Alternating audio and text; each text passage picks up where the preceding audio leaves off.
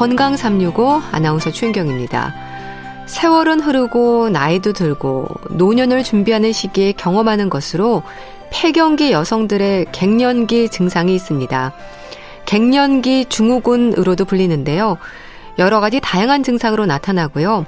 갱년기를 지나는 시기 역시 사람마다 다르게 자리합니다. 폐경을 전후로 호르몬의 변화를 겪게 되는 여성들의 갱년기는 노년의 건강으로도 이어질 수 있어서 잘 살피고 관리돼야 한다는 지적인데요. 갱년기 증후군으로 불리는 증상과 치료 오늘 자세히 알아봅니다. 건강 365 호피폴라의 About Time 듣고 시작하겠습니다.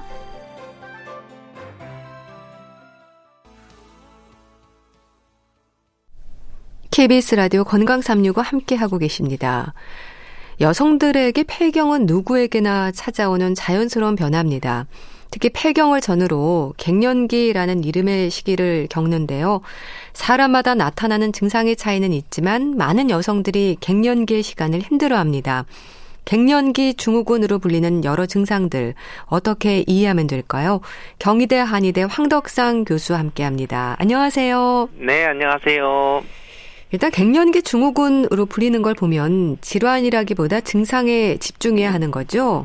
그렇죠. 우리가 뭐 증후군이라고 하는 것들이 붙는 그런 어떤 명칭들이 있는데 흔하게 뭐 우리가 대사증후군 이런 것처럼 뭐 고혈압, 당뇨, 고지혈증 이런 거를 다 통틀어서 대사증후군이라고 얘기하는 것처럼 이런 것은 이제 어떤 하나의 질환이라기보다는 특징적인 증상들이 나타났을 때 그 진단을 진단한다 이렇게 되기 때문에 네. 그러면서 이제 원인도 뭐 한 가지가 아니고 뭐 증상도 한 가지가 아니고 또는 이제 각각의 여러 다른 질환들을 포함하고 있기 때문에 우리가 이런 갱년기 증후군이라고도 얘기하면서도 항상 뭐 불편해하는 것들은 증상도 얘기하지만 또 뭐 고혈압도 얘기하고 당뇨도 얘기하고 골다공증도 얘기하고 뭐 여러 가지 이런 것들이기 때문에 갱년기 증후군이라고 해서 한 가지라기보다는 내가 나타나는 증상들을 집중하고 그것에 포인트를 맞춰서 개별적으로 치료가 필요한 경우들도 있습니다.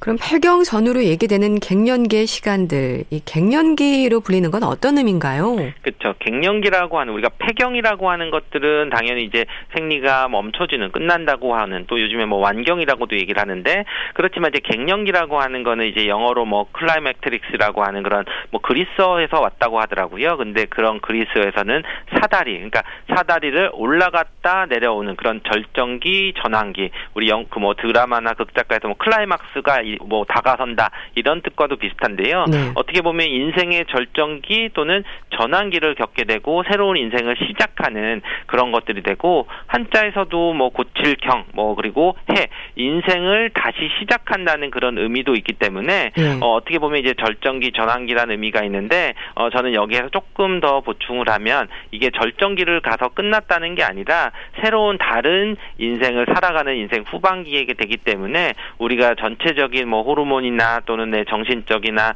육체적인 변화가 오는 시간이고 네. 그런 시기들은 다른 면에서 시작을 하는 그런 시기들이 갱년기라는 의미를 갖게 됩니다. 네. 뭐 정도의 차이는 있지만 나타나는 증상도 비슷하지 않을까 싶은데요. 더웠다, 추웠다, 이제 옆에서 보는 사람이 오히려 당황스럽기도 하고요. 네. 실제로 얼굴에 열이 오르기도 하지 않나요? 그렇죠. 이제 가장 많이 이제 요즘 시기에 많이 오시는 분들이 안면홍조 때문에 이제 많이 불편해 하시거나 하는데 안면홍조 또는 이제 상열감이어서 정말로 이제 얼굴이 뭐 혼자서 빨갛게 돼서 어떤 분들은 어 낮에 봤지만 어 낮에 술을 먹었냐고 하는 얘기를 들을 정도로 얼굴이 이제 혼자 붉은 다른 분들과 온도 비 비슷한 온도에서 비슷한 복장을 하고 있는데도 혼자 이제 얼굴이 붉으면서 위로 열이 오르는 것들이 나타나고 이러면서 이제 또 땀이 또 줄줄줄 흐르듯이 위로 또 땀도 많이 나고 머리 쪽으로 나는 그런 분들이 있는데 네. 그러면서 이제 뭐 위로는 이제 답답해서 뭔가 이제 뭐 좁은 데나 갇혀 있거나 뭔가 이제 순환이 안 되면은 더워서 혼자 부채질을 하고 있거나 이제 뭐 잠도 못 자거나 그런 것들을 증상들이 나타나는데요. 이럴 때는 오히려 갱년기 증상이 심해서 오히려 좀 치료를 좀 적극적으로 필요한 경우들도 많습니다. 네. 유난히 많아진 땀도 갱년기 여성들이 힘들어하는 부분인데요. 땀이 얼굴에만 집중이 되기도 하고 또 목, 뒤, 손, 발, 옆구리 땀이 솟는 위치도 다양하던데요. 그렇죠. 이제 특징적으로 이제 이런 폐경기, 갱년기 여성들이 주로 나타나는 것은 상체 쪽에 땀이 많이 납니다. 그래서 특히 이제 뭐 안면 홍조가 있으면서 위로 열이 오르면서 바로 열이 땀이 훅 나면서 이제 땀이 훅 식고 이제 이런 분들이 있어서 이런 분들은 저 여름 여름철이나 또는 이런 땀이 나는 정도가 아니라 뭐 겨울에도 이런 땀 때문에 화장이 뭐 지워지는 불편감이 느낄 정도로 얼굴 쪽으로 많이 표현하시는 분들도 있고 예. 그렇지만 이제 다리 쪽이나 하체 쪽은 오히려 시리다고 해서 좀 순환이 안 되고 차갑다고 해서 땀이 많이 나지는 않고 뭐 어떤 분들이 이제 목 뒤로 난다든지 또는 이제 뭐 가슴 있는 부위 가슴팍에 좀 이제 땀이 많이 난다든지 이런 상체 위주로 땀이 많이 되고 그리고 이제 하체 쪽 우리 명치 아래쪽으로 하체 쪽으로는 오히려 차가우면서 땀이 나지 않아서 뭐 상열 하한 증상이다 또는 뭐 이런 증상들이 나타나기도 합니다. 네. 그럼 갱년기 증후군에 있을 수 있는 또 다른 증상들 뭐가 있을까요? 그렇죠. 요즘에 이제 시기에 따라서 갱년기 증상들로 불편하게 오시는 분들이 좀 다양한데요. 옛날에는 오히려 이런 안면홍조나 또는 이제 울화병이라 그러죠. 우리가 가슴이 답답하고 뭔가 짜증도 많이 나고 하는 이제 울화병의 증상들로 오시는 분들이 많았다고 하면은 요즘에 또 이제 늘고 있는 분들이 체중이 갑자기 증가를 하고 오히려 예전에는 뭐 다이어트를 조금만 하고 또 운동을 조금만 해도 오히려 뱃살 도 들어가고 했는데 오히려 이제 배 주변으로 복부 비만이 심해지는 그런 어떻게 보면 이제 남성형 비만이 돼서 좀 나타나서 네. 오히려 네. 힘들어하는 분들도 있고 또 이제 갱년기 증상이 되면서 잠을 잘 못 주무시는 분들이 많습니다. 그래서 이제 특별히 뭐, 뭐 스트레스 받거나 또는 힘든 것도 아닌데 불면증이 심해져 가지고 오히려 그런 것 때문에 이제 갱년기 증상으로 일반으로 오고 네. 또 이제 통증들 우리가 뭐 50견이라고 하는 게 뭐 나이 50쯤 되면 이제 나타나는 그런 뭐 동결견이 라고 하는 그런 통증들 있지만 이런 여러 가지 우리 몸에서 이제 근육 통증이나 이런 것들도 있고 물론 이제 비뇨 생식기 쪽으로 뭐 질이 건조하다든지 또는 뭐 질염이 여러 가지 오거나 뭐 요실금 증상이 나타나는지 이런 여러 가지 증상들이 다 나타날 수가 있습니다. 네. 그러니까 무력감, 우울감도 문제가 될 수 있을 것 같은데 근데 갱년기 증후군의 증상 없이 지나가는 경우도 있나요? 어, 물론 우리가 갱년기라고 하는 것들이 이제 폐경이라고 하는 것들을 시기를 보면은 폐경이 사실은 모든 병적인 변화는 아니거든요. 어떻게 보면 우리가 어, 나이를 먹고 일종의 노화를 과정을 거쳐가는 과정 중에서 폐경이라는 건 너무나 자연스럽게 나타나는 것이기 때문에 이 갱년기 증상들이 없이 즐겁게 지나가는 분들도 분명히 있습니다. 네. 그래서 보통 뭐 갱년기 증상이 있으면은 뭐 한 50%는 갱년기 증상을 느끼고 그 중에서 뭐 25%는 꼭 치료 가 필요할 정도로 심한 증상이 있고 어떤 분들은 이제 한 25%는 증상을 느끼지만 따로 치료가 필요 없이도 잘 지나가는 분들도 있다고 하는데요. 결국 이제 이런 것들은 우리 몸에서 어떤 호르몬 변화로만 설명하는 게 아니라 내가 그 호르몬 변화에 잘 적응을 하고 우리 몸을 건강하게 지내고 또 감정적으로나 뭐 이런 것들도 이제 자신감을 갖고 지나간다고 하면은 오히려 어, 이 폐경기의 시기, 갱년기의 시기를 건강하게 잘 지나가는 분들도 분명히 있습니다. 네. 증상이 있고 없고의 차이, 각기 다른 증상들에 대해서는 그럼 어떻게 이해하면 될까요? 어떤 체질과 어떤 연관이 있습니까?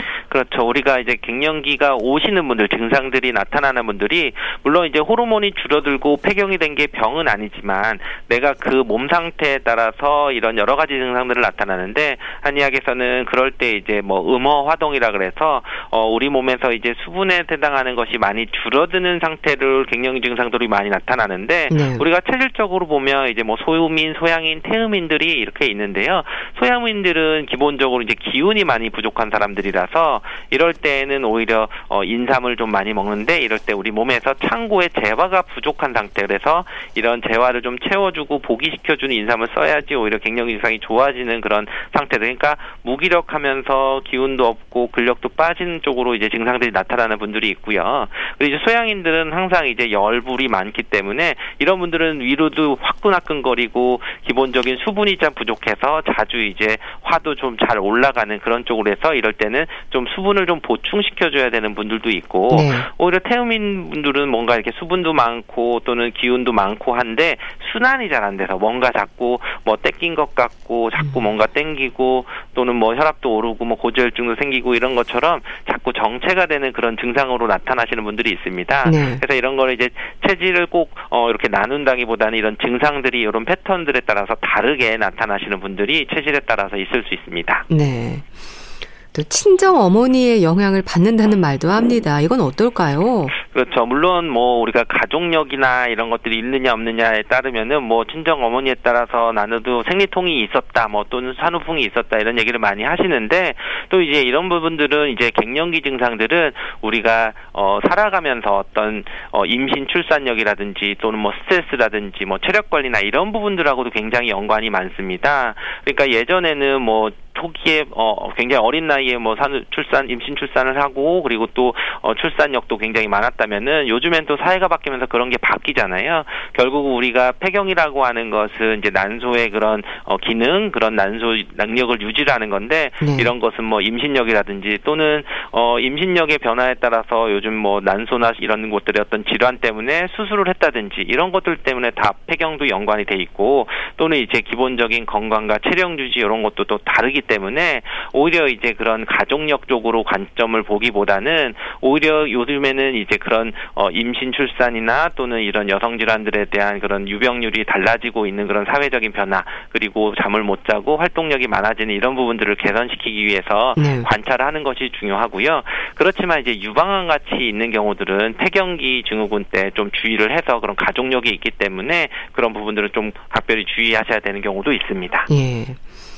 근데 이 갱년기 중후군의 시기도요, 네, 짧게 지나는 경우도 있지만 어떤 분들은 꽤 오랜 시간 이어지기도 하던데 좀 차이가 나나 봐요. 그렇죠. 아무래도 어, 초기에 따라서 어떻게 치료를 하셨느냐 접근에 따라서 좀 다를 수도 있고 또는 이제 호르몬제를 좀 길게 드시는 분들도 있거든요. 꼭 필요한 경우에 따라서 그럼 이제 길게 먹다가 나중에 이제 한 뭐 5, 5, 6년 뭐 10, 10 년 가까이 드시다가 끊었을 때에는 오히려 어, 나이가 뭐 60 가까이 됐는데 그때 다시 이제 갱년기 증상들을 겪게 되면 더 힘들어 하시는 하시는 분들도 있기 때문에 네. 오히려 지금 개인차들은 충분히 있고 그런 건 이제 해당 치료를 어떻게 적절히 받으면서 짧게 짧게 관찰을 하고 다시 평가를 하고 치료를 좀 개선을 하거나 바꾸거나 이런 것들을 어, 지속적으로 좀잘 어, 치료받는 것이 중요할 수 있습니다. 네.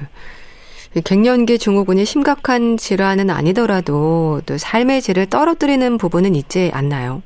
그렇죠. 이제 갱년기 증후군이 뭐 심하게 가게 되면은 뭐 고혈압, 뭐 고지혈증, 뭐 당뇨병 또는 골다공증까지도 이제 가기 때문에 근데 이제 이런 질환들이 있어서 이것 때문에 뭐 어떤 뭐 그 치사율이나 이런 것들로 생각하기보다는 굉장히 삶이 좀 떨어지게 되고 특히 이제 요즘에 갱년기와 관련돼서 이제 삶의 질을 떨어지는 부분들이 불면증이 좀 오시는 분들은 또 계속 이제 잠을 못 자기 때문에 그것 때문에 이제 오히려 뭐 잠을 못 자고 자꾸 깨니까 그때 그때 때마다 또 소변을 보는 뭐 요실금 증상이 또 같이 느껴진다든지 네. 또 피로감이나 이런 것들이 더 많이 오게 돼서 오히려 뭐 우울증이나 뭐 정신적으로 불편한 그런 느낌까지도 오게 되고 그리고 또 이제 갱년기 증상과 마찬가지로 이제 남성형 비만이 되면서 어 비만이 되고 살이 자꾸 찌는 경우들 체중 증가 오시는 분들도 또한 이제 어떤 삶의 질적인 부분에서 굉장히 불편해하는 그런 부분일 수 있습니다. 네. 근데 갱년기 증후군의 증상이 너무 부담이거나 하는 분들은 이제 호르몬 치료를 받기도 하지만 참고 견디는 경우가 많지 않나요? 그렇죠. 이제 어떻게 보면 호르몬을 그꼭 어, 써야 되는 부분도 있지만 호르몬을 절대 쓰면 안 되는 그런 부분도 많이 있거든요. 네. 그래서 이제 어, 유방암의 어떤 가족력이라든지 어떤 뭐 원인을 알 수 없는 출혈이 있다든지 어떤 간질환이 있다든지 하면은 여러 가지 상황에서 여성 호르몬을 쓰지 못하는 그런 경우들이 있을 때는 그 뭐 그냥 참게 되는데 오히려 이럴 때에는 이제 호르몬 비호르몬적인 요법을 치료를 하는 것이 좋은데 주로 이제 한의학에서 쓰는 뭐 침 치료라든지 뭐 한약 치료들은 호르몬 호 르몬이 들어가지 않는 그런 치료이기 때문에 어떻게 보면 이제 꼭 필요한 경우는 이제 양방적으로 호르몬 치료를 하지만 그 그렇지 못하고 또는 호르몬에 있어서 좀 반응이 좀 안 좋은 반응들이 나타나는 분들은 또 이제 한의학 치료를 또 같이 선택을 해서 치료하는 것이 중요하고요. 네. 오히려 이제 어, 어떤 증상들이 나타나는 이런 갱년기 증상들은 다양한데 그런 것 때문에 일상생활이 너무 어렵다. 예를 들면 뭐 열이 너무 많이 나서 잠도 정말 설치고 그것 때문에 뭐 짜증도 나고 뭐뭐 체력도 떨어지고 아침에 일어났더니 막 혈압도 오르고 막 이런 것들이 나타나면서 여러 가지 이제 어 어, 비뇨 생식기 증상 때문에 일상생활이 어렵다 그러면은 꼭 적극적으로 진단을 받고 적극적인 치료를 어, 한방이든 양방이든 하시는 게 좋습니다. 네.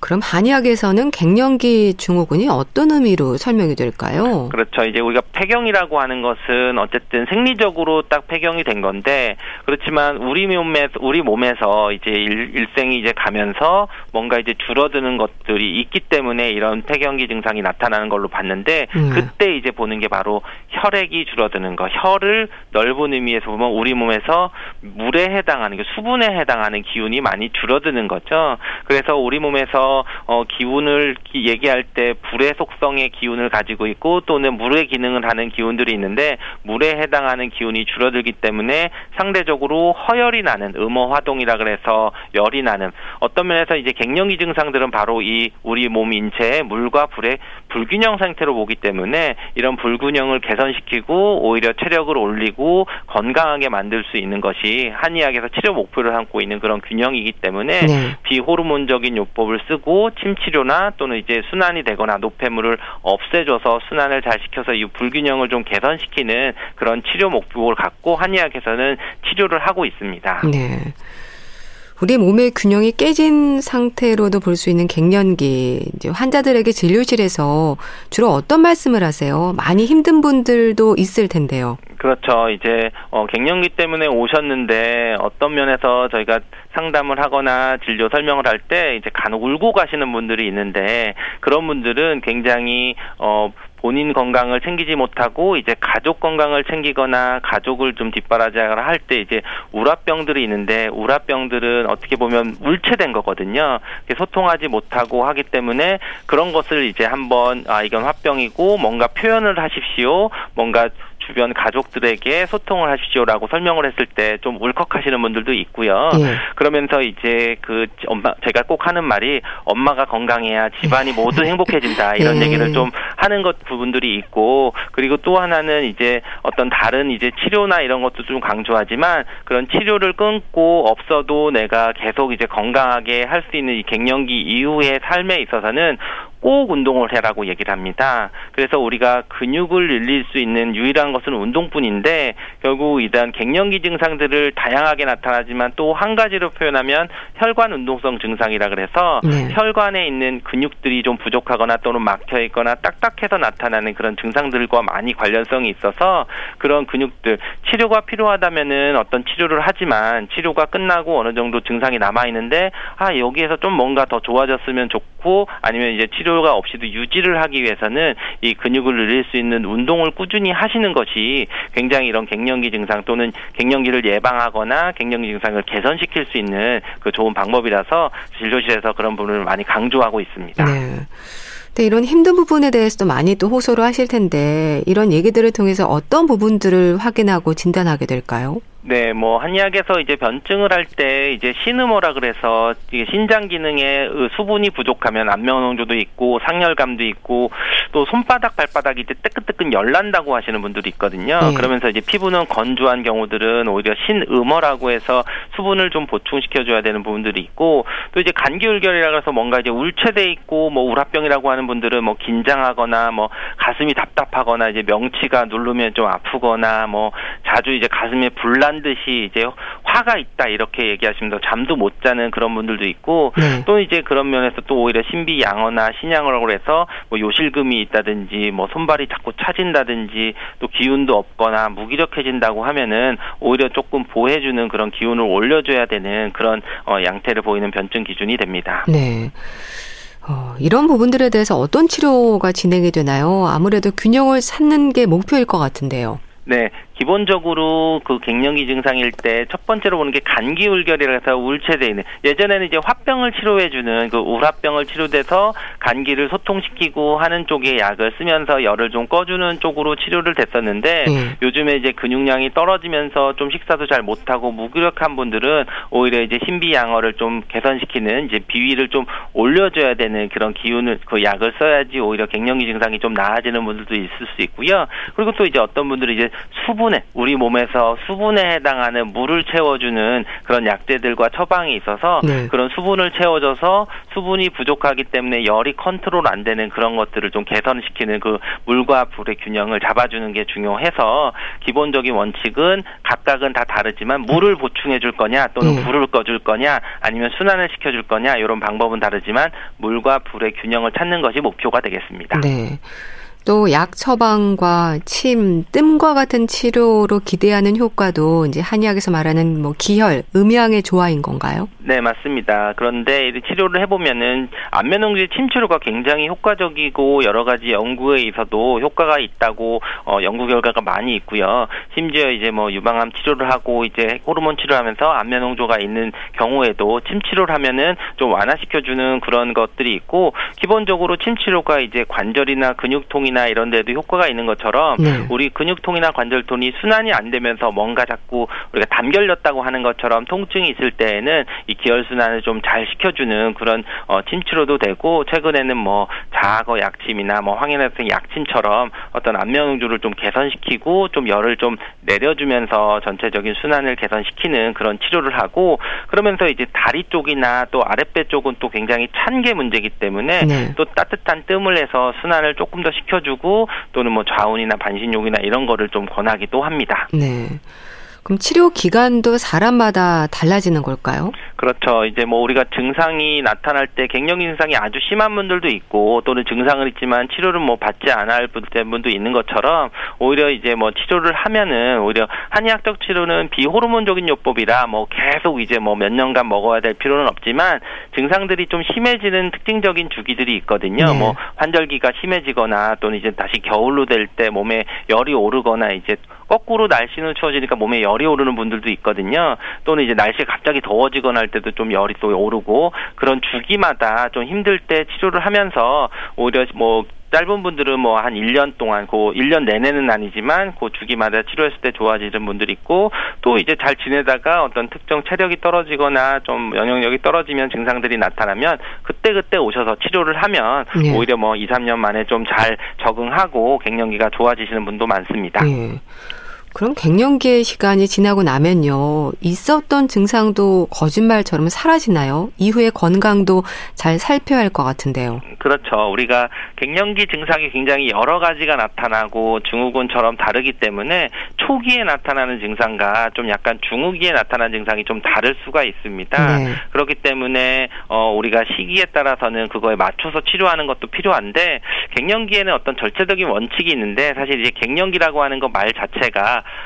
해가 바뀌는 거기 때문에 그 시간은 지나가죠. 그렇기 때문에 일정 시간이 뭐 1, 2년이 될 수도 있고 또는 뭐 긴 분들은 뭐 한 2, 3년이 될 수도 있고 뭐 5년까지 가는 분들도 있긴 하지만 그런 시기가 지나가면 오히려 증상들은 어 완전히 좋아질 수도 있고 그래서 오히려 지금처럼 힘든 증상이 아니라 오히려 더 건강한 몸이 될 수 있는데요. 네. 그래서 일반적으로 뭐 혈관 운동성 증상은 뭐 폐경하고 나서 뭐 1, 2년 동안 좀 지속이 되고 그렇지만 우리가 고혈압 당뇨 고지혈증이나 뭐 골다 공증 이런 거는 또 폐경기 이후로도 또 이제 후기에 만성적으로 나타날 수도 있는 거기 때문에 내가 이제 갱년기 이후에 위험성이 높은 질환들에 대해서는 계속 관리를 해가면서 그것에 뭐 건강검진도 꾸준히 해야 되고 또 필요한 경우에는 다른 진단이나 뭐 약 치료를 하면서 건강을 유지하는 것들이 중요한 시기가 바로 이 갱년기가 됩니다. 네. 참 갱년기를 지나는 아내와 어머니를 대하는데도 관심이 필요할 것 같은데요. 어떻게 신경 쓰면 좋을지에 대해서도 좀 알려주세요. 네, 갱년기에 대해서는 어떤 면에서 감정적으로는 상실감일 수가 있습니다. 나의 젊었던 모습도 잃어버리고 또는 어, 건강했던 뭐 근육이나 또는 몸매도 잊어버리는 그런 상태이기 때문에 그렇지만 20대 젊은 모습 또는 지금 4, 50대 그런 나이 든 모습도 모두 내 모습이기 때문에 서로 가족 간의 인 인정을 해주고 그리고 이런 갱년기가 되면은 오히려 뭐 내가 짜증을 나거나 이런 것도 오히려 요 시기에만 잠깐 그럴 수 있는 걸 좀 인정을 해주고 서로 관심을 가져주고 그리고 어 우리 갱년기를 지나고 있는 아내나 어머니가 건강 관리를 그동안 소홀히 했던 부분들을 좀 챙길 수 있게 주변에 있는 가족들이 같이 함께 노력을 해주는 것이 매우 중요합니다. 네. 또 자신에게 일어나는 변화들에 민감하고 이해할 필요도 있을 텐데 갱년기 증후군을 의심할 수 있는 자가 진단법 있을까요? 네. 우리가 뭐 첫 번째로 이제 갑자기 얼굴이 달아오르고 땀이 나거나 또는 가슴이 두근거리고 조여오거나 또는 잠을 못 자거나 뭐 의욕이 없고 우울하거나 신경이 날카롭고 쉽게 뭐 화를 내거나 뭐 초조하고 불안하거나 그리고 이유를 없이 뭐 다른 질환이 없는데 굉장히 많이 피곤하거나 뭐 요실금 증상이 있거나 또는 뭐 부부관계 의욕이 없고 또는 뭐 어떤 부부관계 할 때 통증이 있거나 또는 이제 관절이나 뭐 팔이 잘 안 움직이거나 이런 쑤시고 아픈 이런 증상들 중에서 뭐 다섯 개 이상이 좀 나타나면 정확한 좀 진단을 받고 치료를 필요한 경우들도 있습니다. 네, 알겠습니다. 자, 갱년기 증후군으로 불리는 여러 증상들 어떻게 이해하면 될지 짚어봤는데요. 경희대 한의대 황덕상 교수와 함께 했습니다. 감사합니다. 감사합니다. KBS 라디오 건강 365 함께 하고 계신데요. 뉴 홉 클럽의 No Me Too Well 듣고 다시 오겠습니다.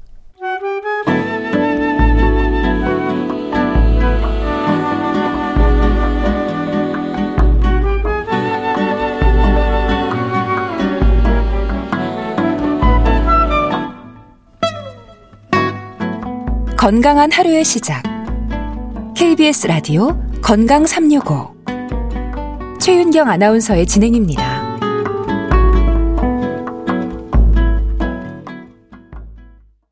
주말의 건강책 정보 북컬럼니스트 홍순철 씨와 함께합니다. 안녕하세요. 네, 안녕하세요. 오늘 소개해 주실 책 제목은요. 위로가 되는 것 같기도 하고 아닌 것 같기도 하고 그러네요. 자연은 우리가 살찌기를 바란다. 어떤 책인가요? 예, 사실 많은 분들이 이 비만 때문에 걱정이 상당히 많잖아요. 네. 비만, 살이 찌는 건데요. 그 이유가 뭘까? 사람들은 흔히 아 내가 너무 많이 먹나? 음. 내가 좀 게으른가? 네. 운동을 안 해서 그런가? 아니면 체질 때문에 그런가? 이런 생각들을 하게 되십니다. 그런데 이 책은요, 비만에 대해서 이런 개인적인 자책감을 가질 필요가 없다라고 이야기를 합니다. 네. 비만이라던가 대사 증후군 이런 것들의 원인은 개인적인 것에 있지 않다. 음. 과학적이고 사회적이고 산업적인 요인에 있다. 라고 설명하고 있는 책인데요. 예. 자연은 우리가 살찌기를 바란다. 이 책의 저자는 미국 출신의 신장 전문이면서 임상 과학자입니다. 25년 이상 활동해온 의학 박사인데요. 리처드 존슨이라는 분이십니다. 예. 당류, 그리고 당류에 함유된 프럭터스라는 물질이 비만과 당뇨병에 미치는 영향에 대해서 연구를 하고 있고 그 연구로 세계적인 명성을 얻으신 분입니다. 예. 이분이 이 다양한 연구를 통해서 프럭토스라고 하는 물질이 대사되는 과정에서 생성되는 요산 이것이 대사증후군의 핵심적인 역할을 한다는 것을 밝혀냈고 예? 책을 통해서도 비만과 당뇨라든가 이러한 대사 증후군이 발생하는 원인을 이 프럭터스에서 찾고 있습니다. 그리고 우리 인체가 이 프럭터스를 찾도록 계속 진화해 왔기 때문이다라고 이야기를 하고 있는데요. 네. 저자는 그래서 우리가 지금 겪고 있는 이 비만의 문제가 인류가 수만 년 동안 축적해온 유전 형질 이것이 지금 우리가 살고 있는 환경과 불균형, 불일치, 부조화하고 있기 때문에 벌어지고 있는 너무나 자연스러운 일이다. 라고 설명하고 있습니다. 음.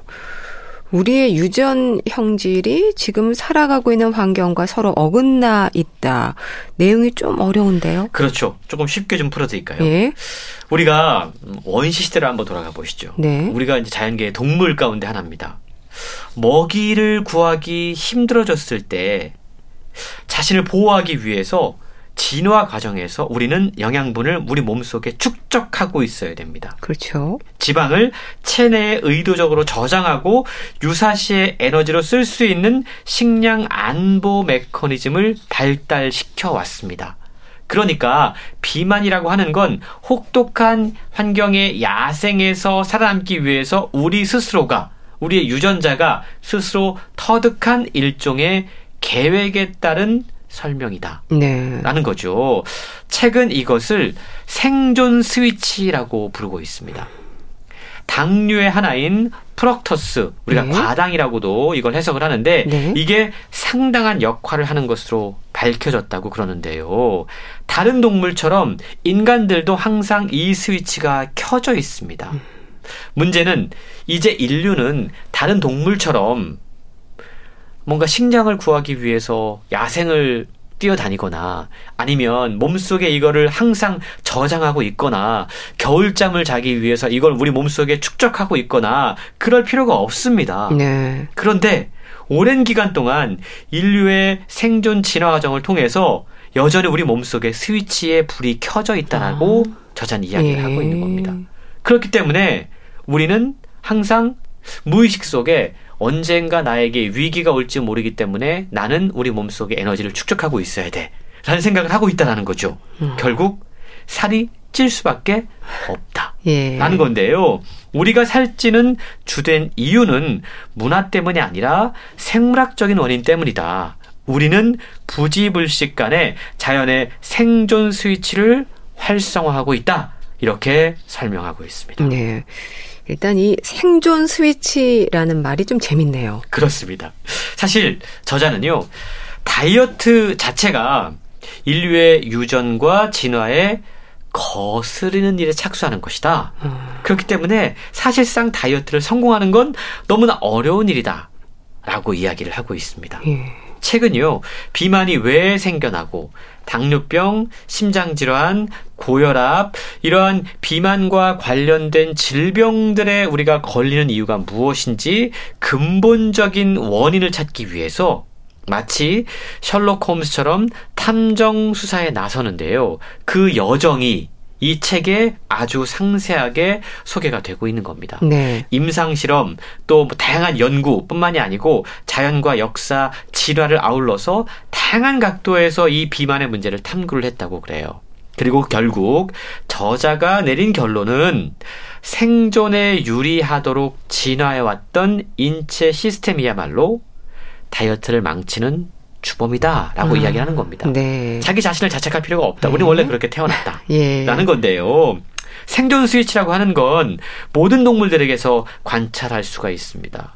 대표적으로 겨울잠을 자야 하는 곰이라던가 또 멀리 날아가야 하는 철새라던가 알을 품어야 하는 펭귄이라던가 장기적으로 식량이 부족해지는 시기를 겪어야 하는 동물들이 있습니다.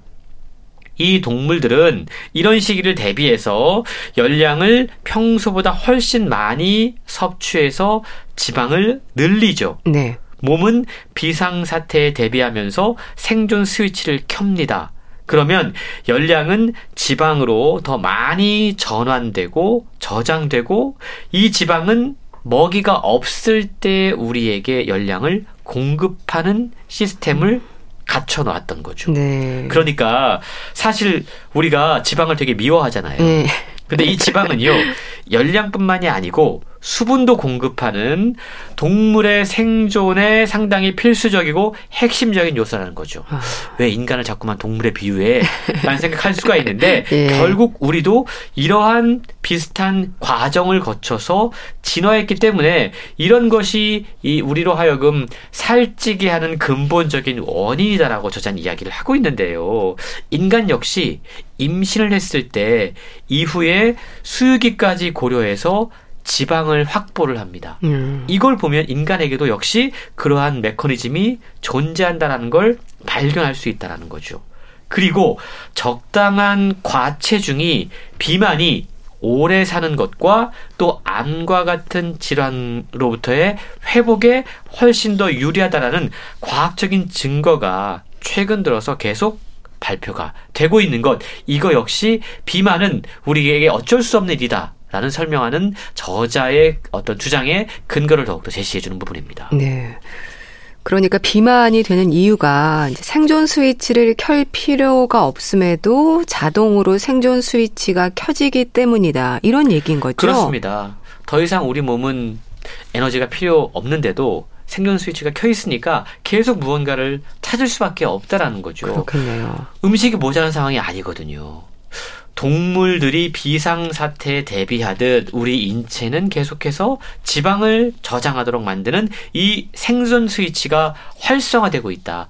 이거에 대한, 음, 해결책을 찾으면 이 비만의 문제를 어느 정도 해소할 수 있다라는 거죠. 그래서 저자는 그 이 생존 스위치를 항상 활성화시키는 주범이 뭔지를 찾아 나서는 여정을 하게 됩니다. 네. 그리고 그 어, 주범을 찾아내요. 생존 스위치를 계속 활성화시키는 주범은 앞서 잠깐 설명했던 당류의 일종인 프럭터스라고 하는 겁니다. 예. 그리고 우리가 그 좋아하는 감칠맛, 아. 염분, 네. 알코올이에요. 그렇군요. 그러니까 우리가 당류를 섭취하고 감칠맛을 추구하고 염분을 찾고 알코올을 먹으면 계속해서 생존 스위치를 키는 겁니다. 그러면 계속해서 먹을 걸 찾게 되는 겁니다.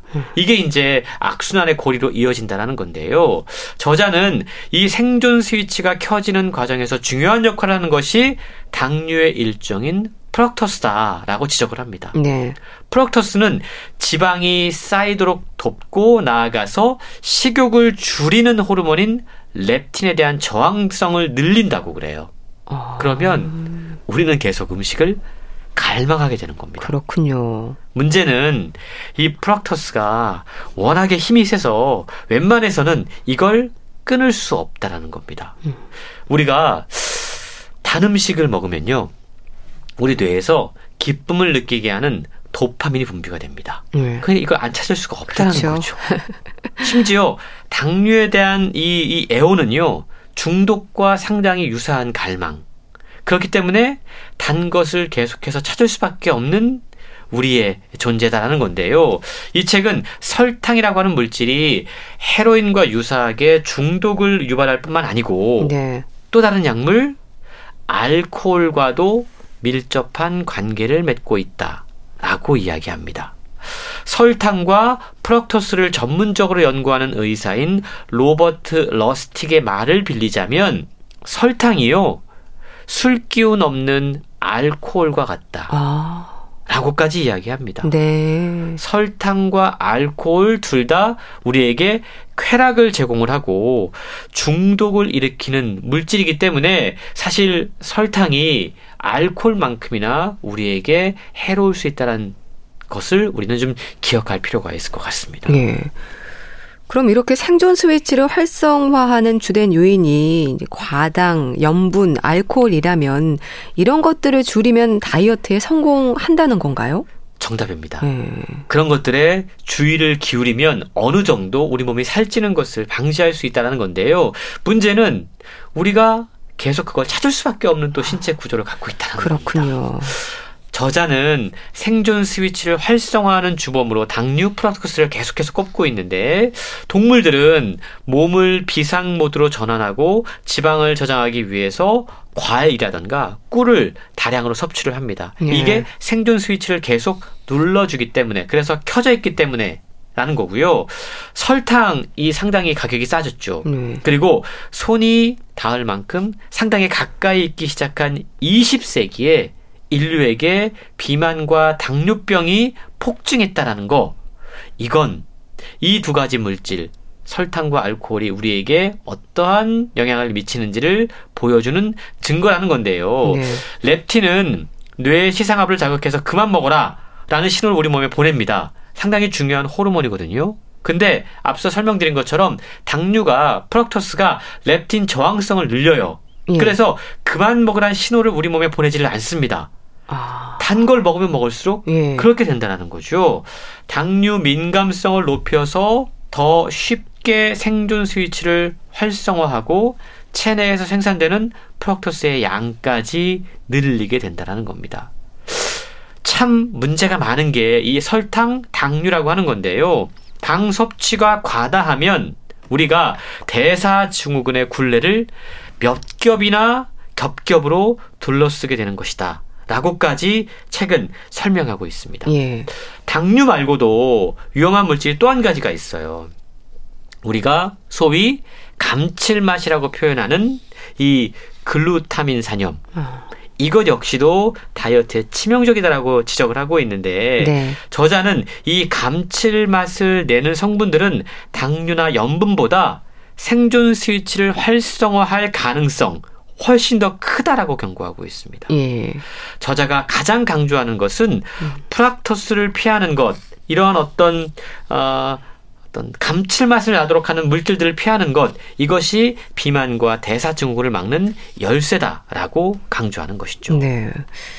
일단은 감칠맛을 내는 성분들은 당류나 염분보다 생존 스위치 활성화 효과가 크다. 이걸 기억하면 되겠네요. 그렇습니다. 당류도 위험하고 또 감칠맛을 내는 성분들도 우리가 아, 비만을 일으키는 주된 요소다라고 생각하면 좋을 것 같은데요. 예. 그러면 이제 책의 결론 부분으로 다가가서 어떻게 하면 비만으로부터 우리가 좀 멀어질 수 있을까라는 생각을 해볼 필요가 있을 것 같습니다.